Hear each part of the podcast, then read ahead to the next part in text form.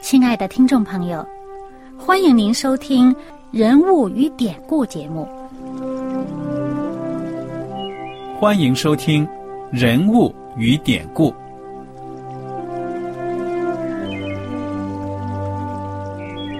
听众朋友们，当你读圣经的时候，不知道有没有过这样的想法？生活在几千年前的圣经人物，与我们这生活在二十一世纪的人有什么相关吗？那些古时候缔造了历史的伟人们，只是些令我们感叹而望尘莫及的对象吗？那些败坏了品德的小人和有负圣托的失败者，难道只是为了让我们嗤之以鼻吗？在这个人物与典故的节目里，我和小燕将与大家一起，通过圣经中的人物和他们的事迹，看看我们能从他们的故事中得到哪些启发，以便用正确的态度来对待我们每天所面对的生活和挑战，共同奔走天国的旅程。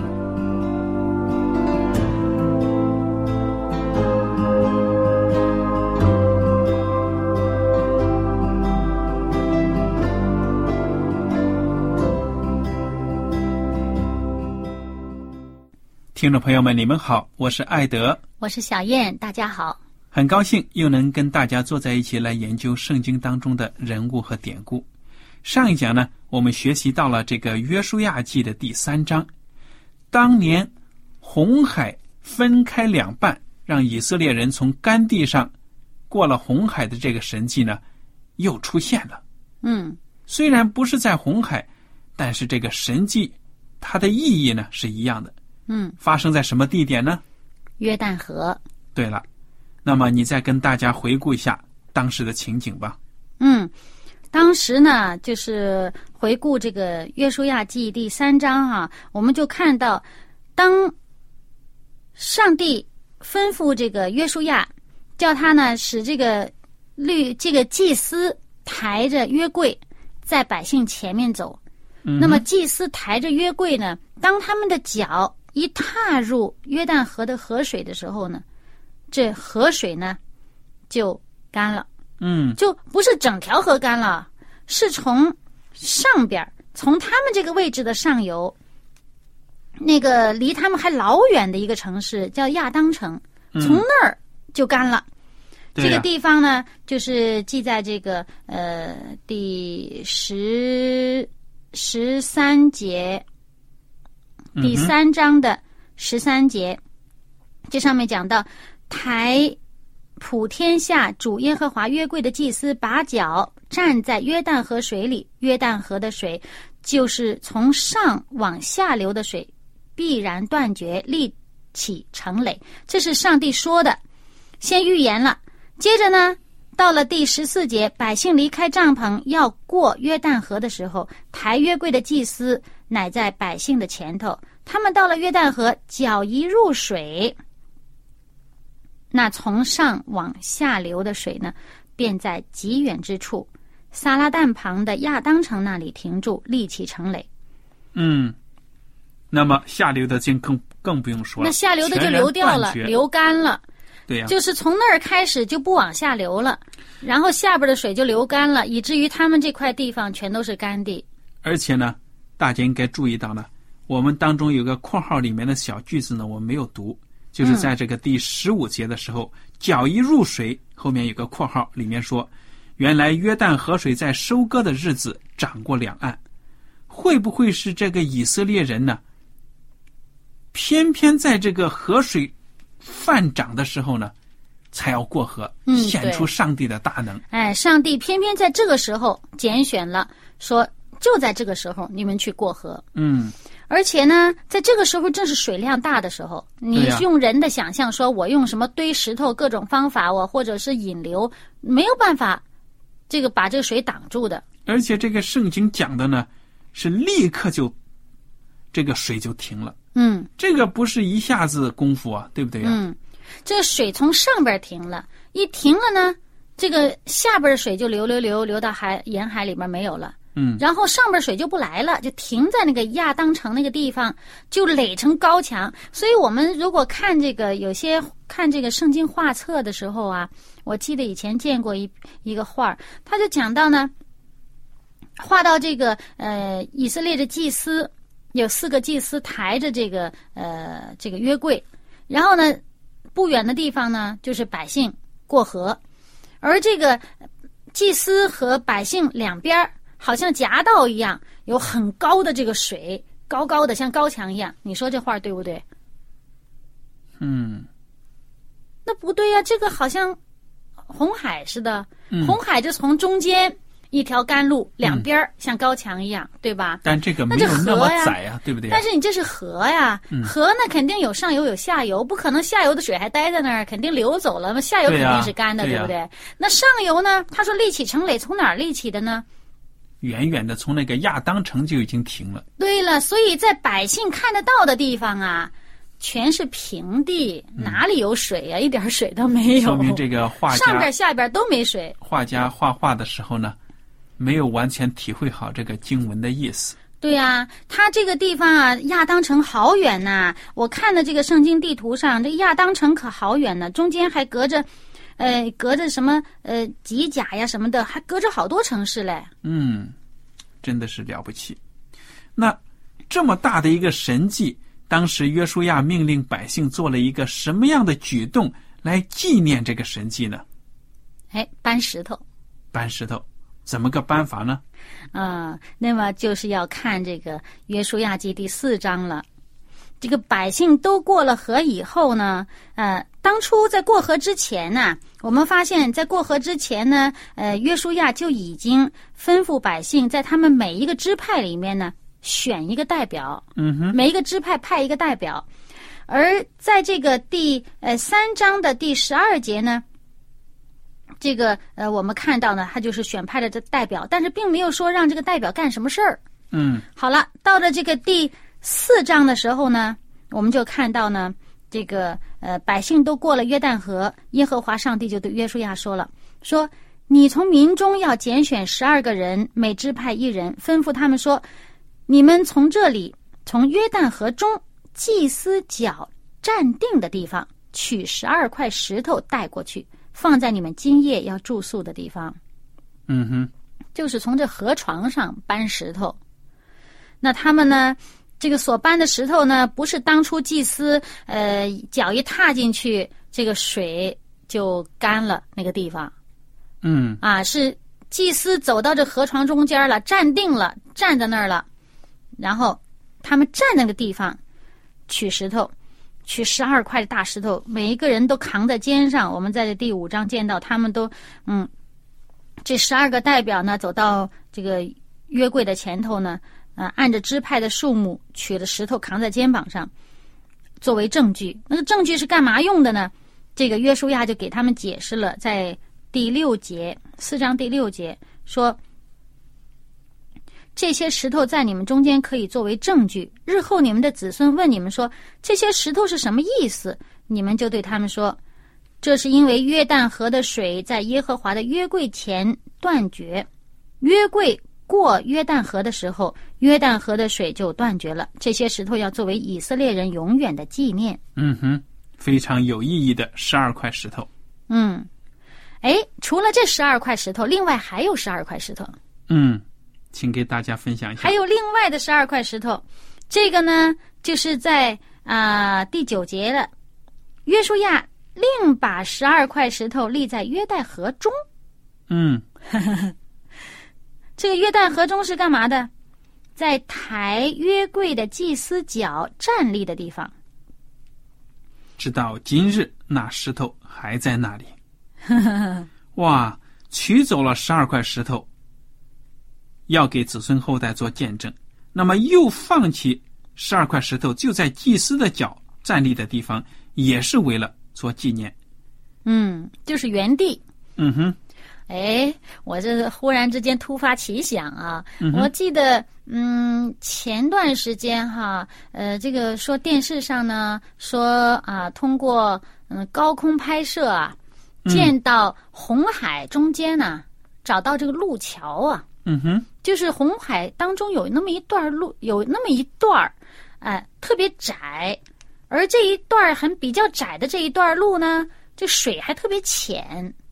嗯好像桥一样的，好像真的好像比较平的一块地，从这一岸到那一岸通过去。所以人家就在推测说，哎呀，这一段是不是就是当年以色列人过红海的时候，过红海的时候，这个上百万的人过海的时候走的那条路？因为那没我有们就不，知道因为了嗯没有那么深嘛。所以我忽然突发奇想啊，哎，这约旦河这石头不知道还在不在？嗯，因为我自己感觉到呢，有的时候这个，最起码你看看这个约书亚记写的时候，那石头还在，对不对呀、嗯，那个第九节后半节最后一节说，那石头还在那里，直到今日那石头还在 那里。那这约书亚记起码是在嗯约书亚死的时候，这石头还在喽，对呀、那现在就不一定了。太久了。对呀、因为那个河里面的大石侵蚀头，如果冲动的话，有的时候滚动起来，对时，间长就变成鹅卵 石了，小小的。这个这个水充实了哈。嗯，对。那么呢，我们就看到呢，这个这十二块石头从河里边儿搬出来的那十二块石头放在哪里呢？就在第四章的第十九节。嗯哼，正月初十日，百姓从约旦河里上来，就在吉甲，在耶利哥的东边安营。他们从约旦河中取来的那十二块石头，约书亚就立在吉甲。嗯，那么这个吉甲这个地方哈，嗯，倒是嗯蛮有意思的。在这里呢没有特别，但是在嗯这个我们在后面呢就见到这吉甲还有一个特别的名字了。这个意思是什么意思呢？嗯、就是滚的意思，因为耶和华上帝说我们要把这个从埃及的这个羞辱从你们身上滚去，然后它就变成这以色列人的一个据点儿了。嗯，所以很有来历啊。嗯，那好，我们来看看这个第十八节，抬耶和华约柜的祭司从约旦河里上来，脚掌刚落旱地，约旦河的水就流到原处，仍旧涨过两岸。哇，真的这是时间真是配合的啊，对呀、天衣无缝。对呀、这个没有人的作为能够做到这一点。嗯那么，这个神迹不但对以色列百姓的信心来说呢，可以说是一种一种增强的一种功效了。那么，对其他的这些约旦河周围的百姓、其他的外邦人有什么影响呢？请你读一读这个第五章开头的部分。啊，这就使这个外邦人闻风丧胆了。嗯嗯，那么我们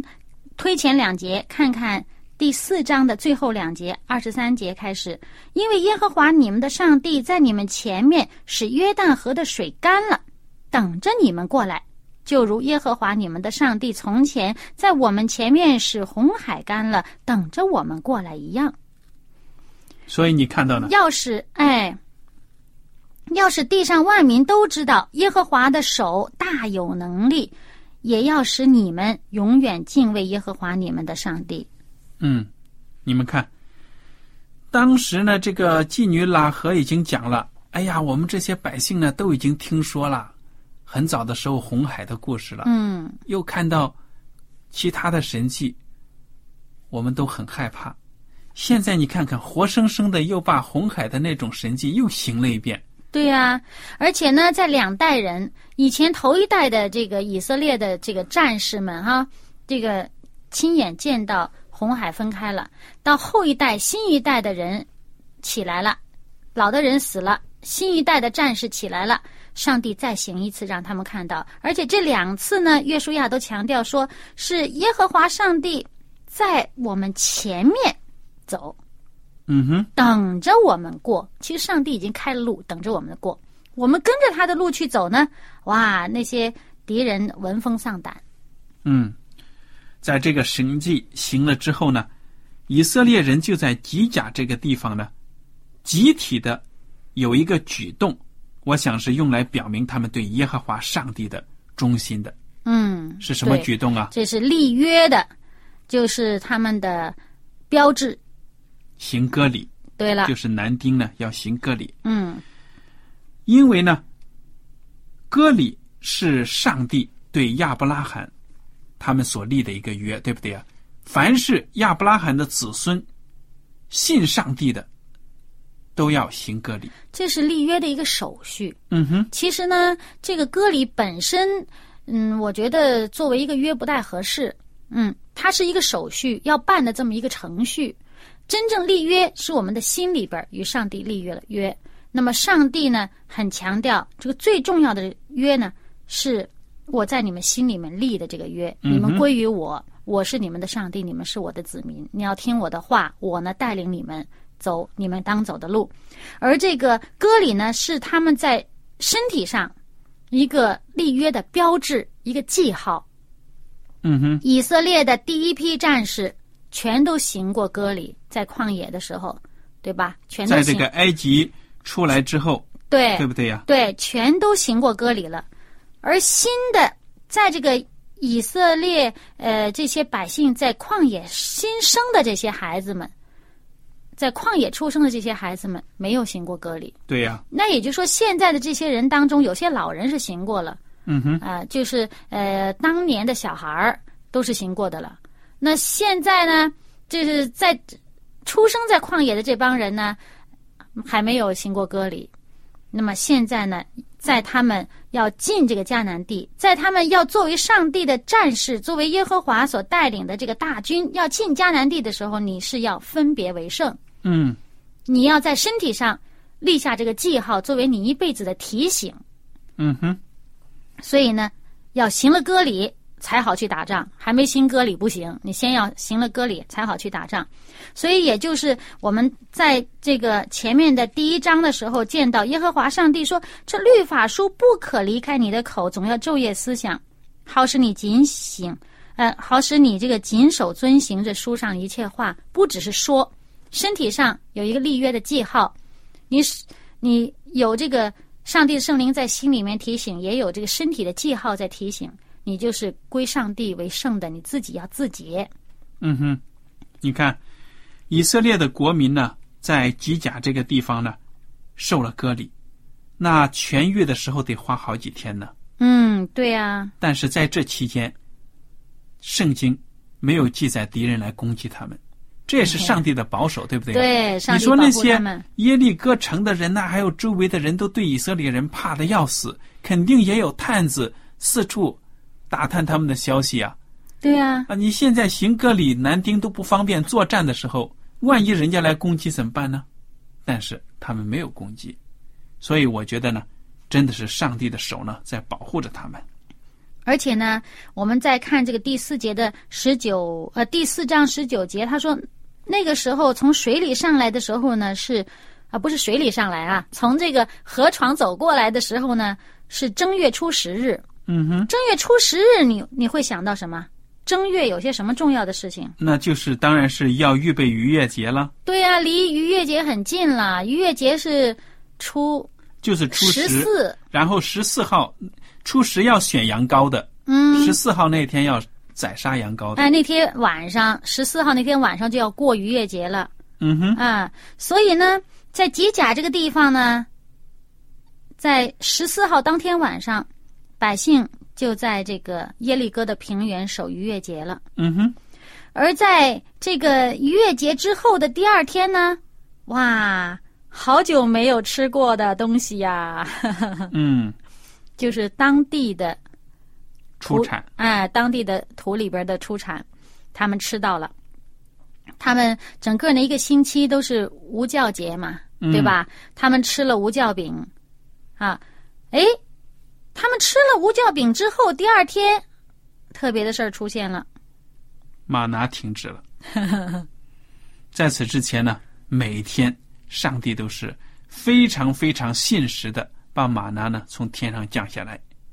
现在呢，他们进入迦南地了，吃了第一顿的实实在在的当地的土产，对不啊对呀、嗯，对，所以马拿的历史功效呢结束了，就退出历史舞台了。嗯，就剩下一罐纪念嗯哼，在那个约柜里边儿。对了，那么，我想有很多的这个呃以色列的这个百姓啊，还没有吃过地里出来的土产呢。 嗯，哇，也真难为他们 了。那么现在总算熬到头了。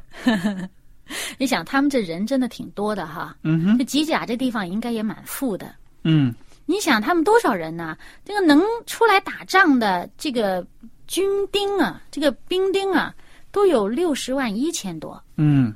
那这个妇女就女性完全没有计算在内，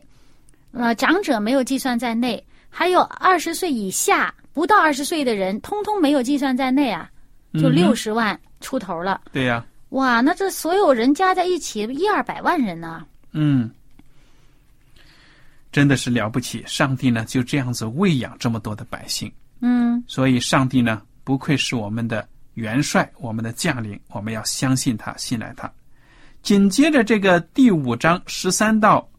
十五节呢，有一个短短的一个小故事，耶和华军队的元帅，你给大家讲讲是怎么回事啊？哦，这个呢就是约书亚又见到这个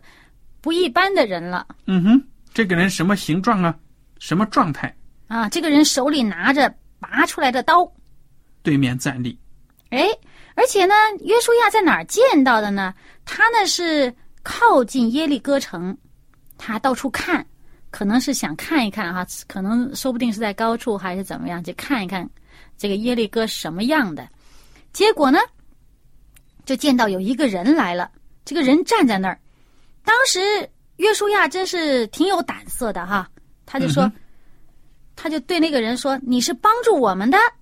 还是帮助敌人的？”嗯，你看这个人答得很妙，怎么回答？哎，在呃第十五四节，对第五章的第十四节，他说这个不是 你说的这两个都不对，嗯，我我来来是要做耶和华军队的元帅，哇，耶和华军队的元帅非谁莫属啊！那当然是上帝的使者了，代表着上帝的，对不对呀、不过我觉得啊，这个耶和华军队的元帅，你看万军之耶和华，我自己觉得啊，这恐怕就是圣子耶稣、对呀、在圣子基督，嗯对呀、我们现在知道，嗯，但是在当时的犹太人，他们不知道耶稣啊，他可能以为是天使，对其呀中一位天使嗯啊、但是他说他是耶和华军队的元帅哦。嗯，嗯，这个约书亚呢还说你是帮助我们呢，是帮助我们敌人的，哎以为这个人来了是做帮手的，没想到呢，这个不同凡响的人呢说我是来做元帅的，不要以为呢我是做一个好像是可有可无的，对不对呀、嗯其实我是来做元帅的，那当时这个约书亚马上匍匐在地，他就说：“我主有什么话吩咐仆人嗯？”哎，其实呢，这个我就想到呢，有有一个想法啊，上帝有时候回答我们是什么？我们有时候祷告说：“哎呀，上帝啊，你帮助我，或者是帮助他，对吧？你是支持我还是支持他？”但上帝说什么？两个都不对。嗯哼，我是来带领你的，你应该听我的。嗯所以有的时候我们不一定想到，哎呀，上帝是帮我的还是帮对方的？其实问题是不是上帝站在谁那一边，而是我们有没有站在上帝那边？那我们站在上帝那边就站对了。如果呢没有站在上帝那边，那上帝啊哪边他都不去，嗯哼。他有他自己的立场。嗯，不过对吧这里很明显呢，以色列人和耶利哥人呢就是敌对的，嗯，所以在这里面是一点都不含糊的。那我就是来做元帅的。对呀、如果这个以色列的军队不听上帝的话，上帝绝对不帮他们。嗯哼，上帝要让他们明白你们该走的路是什么。你听我的话，我就带领你们去战胜敌人。嗯，那个这个约书亚也是非常非常的懂得怎么样去尊荣上帝的，他对马上就匍匐在地下拜。嗯，然后呢，这个元帅就对约书亚说：“把你脚上的鞋脱下来，因为你所站的地方是圣的。”嘿，这个跟那个摩西所遇到的一样哈。嗯摩西在去这个带领以色列人出埃及之前，上帝呼召他的时候，先让他把鞋脱下来。嗯你哼先要这个归上帝，先要谦卑下来。其实这是一个谦卑的代表。嗯你谦卑下来。所以我就想到呢，在这个刚刚我们讲到这个歌里的时候哈，讲到我们这个心要归上帝，我就忽然想到这个呃立位记二十六章四十一节有这么一句话，就是讲到呢说你没有受割礼的心呢、要谦卑下来，嗯那哼我就带领你们怎么怎么怎么怎么样。嗯啊，就是说我们表面上身体表面上在肉体上，我们有一个记号，说是受了割礼，但如果你的心不归耶和华上帝呢，没用的。嗯哼你要心受割礼，你心没受割礼没有用。那就跟我们现在的基督徒一样，我们受洗，我们在表面上我们领了受洗的证书，我们是呃名义上我们是属于基督徒，但我们的心有没有受洗礼，有没有归于耶和华上帝为圣？嗯，这个上面问题啊真的很好。这上面说我们要你受割礼啊，你这个心要受割礼，要谦卑下来。谦卑下来干什么？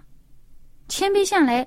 遵行上帝所带领的道路，遵行他的律法。那么，在我们回顾这个第一章《约书亚记》第一章，上帝呼召呃约书亚做领袖的时候，一开始先给他一句话：你你遵行这个我这个律法呢，你就可以亨通，凡事顺利。嗯哼你要刚强壮胆，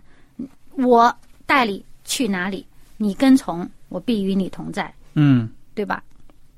对呀、所以这是非常好的一个应许，只要我们呢顺应上帝的要求，能够省察自己，愿意把我们的罪呢抛弃掉，遵行他的指命，那么上帝呢一定会带领我们跟我们站在一起的。嗯，也就是一个谦卑在上帝面前，把自己的想法先扔掉。对了，我们也愿呢收音机旁的听众朋友们都有这样对上帝呢存谦卑的心，时常呢想一想，我们是不是真正的在我们的心里面行了割礼，来听从上帝的吩咐。好了，由于时间的关系呢，我想我们今天的学习到此就结束了。您如果有什么问题和想法，我们欢迎您写信来。艾德和小燕呢，非常感谢大家今天的收听，愿上帝赐福你们，带领你们。我们下次节目呢，再见。再见。喜欢今天的节目吗？若是您错过了精彩的部分，想再听一次，可以在网上重温。我们的网址是 x i w a n g r a d i o 希望 radio，或是找旺福村也可以找到。记得把好东西介绍给您的朋友，与他一起收听。